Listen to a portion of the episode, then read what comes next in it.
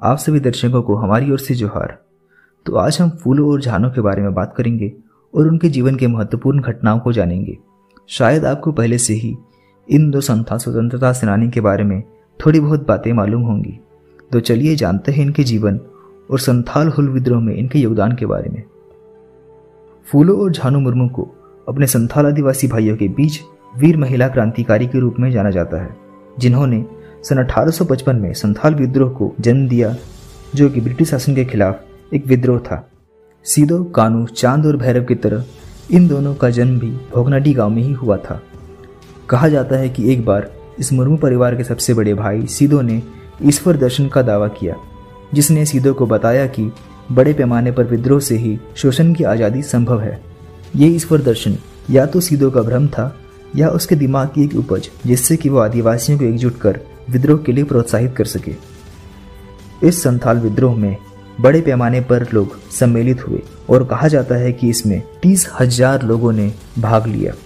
फूलों और झानों ने महिलाओं को अपने झोपड़ियों से निकलकर इस विद्रोह में भागीदारी लेने के लिए प्रोत्साहित किया और सिर्फ़ औरतों को ही नहीं, बल्कि मर्दों को भी एकत्रित किया। इन दोनों को देख काफ़ी लोगों को हिम्मत मिली और यह भी सोचने में मजबूर किया कि अगर ये दोनों अंग्रेज़ों के इतनी बड़ी सेना से टक्कर लेने का जज्बा रखती हैं तो वो भी अवश्य ये कर सकते हैं। और 30 जून के हुल आंदोलन में फूलों और झानों को संदेश वाहक का दर्जा दिया गया, क्योंकि इन दोनों की मौखिक वाणी में इतनी शक्ति थी कि लोगों को आसानी से यकीन दिलाने की क्षमता रखती थी कि अगर हम एक साथ हैं तो अंग्रेज़ी सेना भी हमारा कुछ नहीं बिगाड़ सकती। और साथ ही फूलो झानों को संदेश पहुँचाने की ज़िम्मेदारी दी गई। और कहते हैं कि सीधो की पत्नी सुमी ने भी इस विद्रोह में अपना साथ दिया। अंग्रेज़ी सत्ता और महाजनों के खिलाफ लोगों का खून खोलने लगा और विद्रोह की आग जल उठी। फूलो झानों ने बाकुडी, जो कि भवनाडी गाँव से 30 किलोमीटर की दूरी पर स्थित है, वहाँ हो रहे अंग्रेज़ों के द्वारा महिलाओं के शोषण और अत्याचार को कम करने में भी काफ़ी योगदान दिया। और एक रात तो इन दोनों ने 21 अंग्रेज़ों को साथ के साथ मौत के घाट उतार दिया। और वहाँ पे अंग्रेज़ों के द्वारा अगवा की गई आदिवासी महिलाओं को भी छुड़ाया। कहा जाता है कि उस रात 21 अंग्रेज़ों को मारकर रात के अंधेरे में जब वो दोनों वापस अपने गाँव भोगनाडी लौट रही थी, तभी एक व्यक्ति ने इन्हें देखा पर रात के अंधेरे में केवल इतना ही देख सकी कि दो लड़कियाँ अपने हाथों में कुल्हाड़ियाँ पकड़े, जिसमें से खून की बूंदें टपक रही थी, लेकर जा रही हैं। इस भयावह दृश्य को देख वो वहाँ से भाग खड़ा हुआ और उस व्यक्ति ने अगले दिन यह खबर पूरे गाँव में फैला दिया यह खबर अगले दिन जब गाँव वालों को पता चला कि दो साहसी लड़कियों ने आकर एक ही रात में 21 अंग्रेज़ों को मौत के घाट उतार दिया, जहाँ आदिवासी महिलाओं का शोषण किया जाता था। तो एक संथाल बुज़ुर्ग ने बड़े गर्व से कहा, वाह कुड़ी, जिसका मतलब होता है वाह लड़कियाँ। और तभी से उस क्षेत्र का नाम बाकुड़ी रखा गया।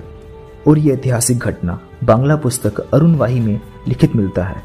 इस संथाल हुल विद्रोह में फूलो झानो ने बड़े साहस और जुनून के साथ अंग्रेज़ों, महाजनों, साहूकारों के खिलाफ इस बगावत में अपने पूरी जी जान से सीधो कानू चाँद और भैरव के नेतृत्व में यह लड़ाई लड़ी और अपना सहयोग दिया और ज़रूरत पड़ने पर तीर धनुष भाले कुल्हाड़ी जैसे हथियारों को भी उठाया।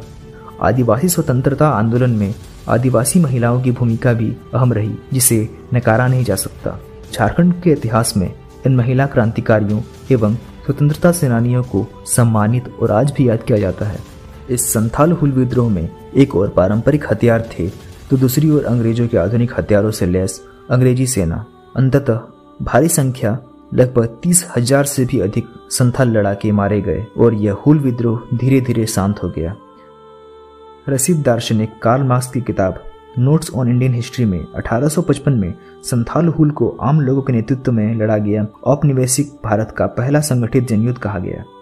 स्कॉटिश इतिहासकार विलियम्स विल्सन हंटर ने अपनी किताब एनाल्स ऑफ़ रूरल बंगाल में उस समय कार्यरत एक ब्रिटिश अफसर मेजर जेवियर्स के हवाले, संथाल हूल के दौरान संथालों के कत्लेआम और उनके जज्बे के बारे में लिखा कि यह कोई युद्ध नहीं था।